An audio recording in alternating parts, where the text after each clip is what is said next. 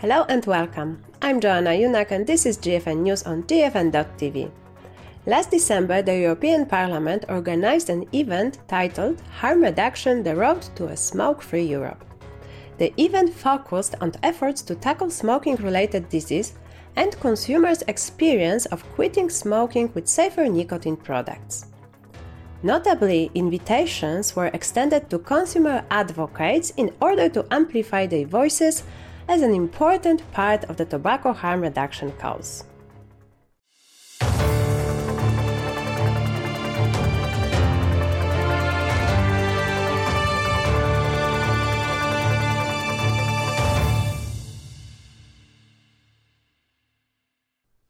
Joining us today to share the key points of the meeting is Tom Gleeson from New Nicotine Alliance Ireland. Hello, Tom. Thank you for joining us today. First, can you tell us who was invited by the European Parliament and why the invitation was significant? Hello, Joanna. Yeah, well, the most important point was that finally the real experts, consumers, got to address the European Parliament. Three of us arrived myself, Philippe Poisson, and Julio Ruban Esteban we got to tell them our experience. The importance of this is it's never happened before. We've never had consumers directly address the European Parliament before. And we have to thank MEP Jonas Nielsen for organising this. He invited ourselves and Clive Bates as an expert to make this presentation. Consumers' voices have frequently been ignored in discussions regarding safer products. What has changed? I think the fact that Sweden has gotten so close to the smoke free goal of 5%. I want to say they're at 5.6, I think. This has brought focus to reduced risk products as a means of getting to that smoke free goal. And also, the EU Beating Cancer Plan has acknowledged the role that tobacco harm reduction has played. So now is the time for these conversations, and hopefully, this is the start of a lot more.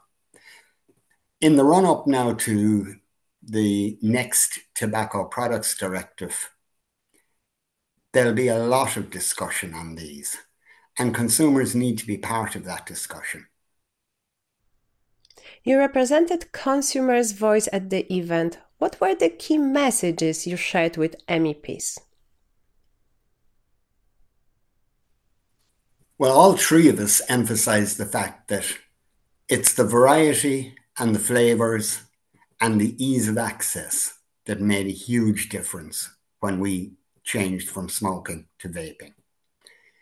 We told them all about our experience, and they were varied.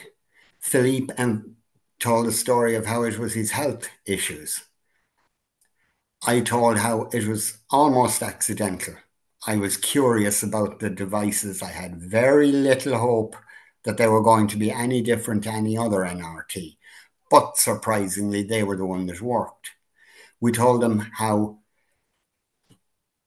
there was proof of concept for tobacco harm reduction. Sweden had already gotten there.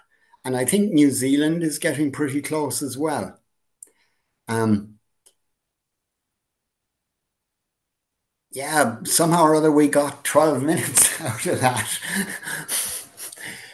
the important messages that we wanted to get across was that you cannot regulate safer products with the same regulations as the most deadly form of nicotine consumption.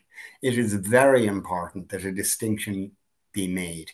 If there was one thing we wanted the MEPs to take away from the day, it was that while combustible tobaccos are freely available, the safer product must be more available. It must be more affordable and more attractive.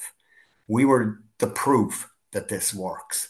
Remember, there are, I think, 27 million e cigarette users in the EU. That's a huge demographic to ignore. So, what can we expect will happen after this meeting? Do you think that from now on the consumer voice will be more important in discussions regarding THR? We haven't heard anything yet, but we will be pushing for it and we will be trying to get maybe some of the consumer advocacy associations included in the discussions leading up to TPD. Obviously, the biggest influence on that will be the next COP. That will have a huge influence coming down. We have no say there whatsoever. We have no way of influencing that.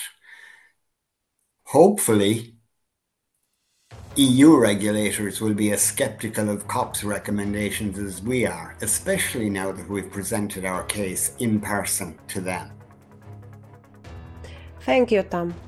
That's all for today. Tune in next time here on GFN TV or on our podcast. You can also find transcriptions of each episode on the GFN TV website. Thanks for watching or listening. See you next time.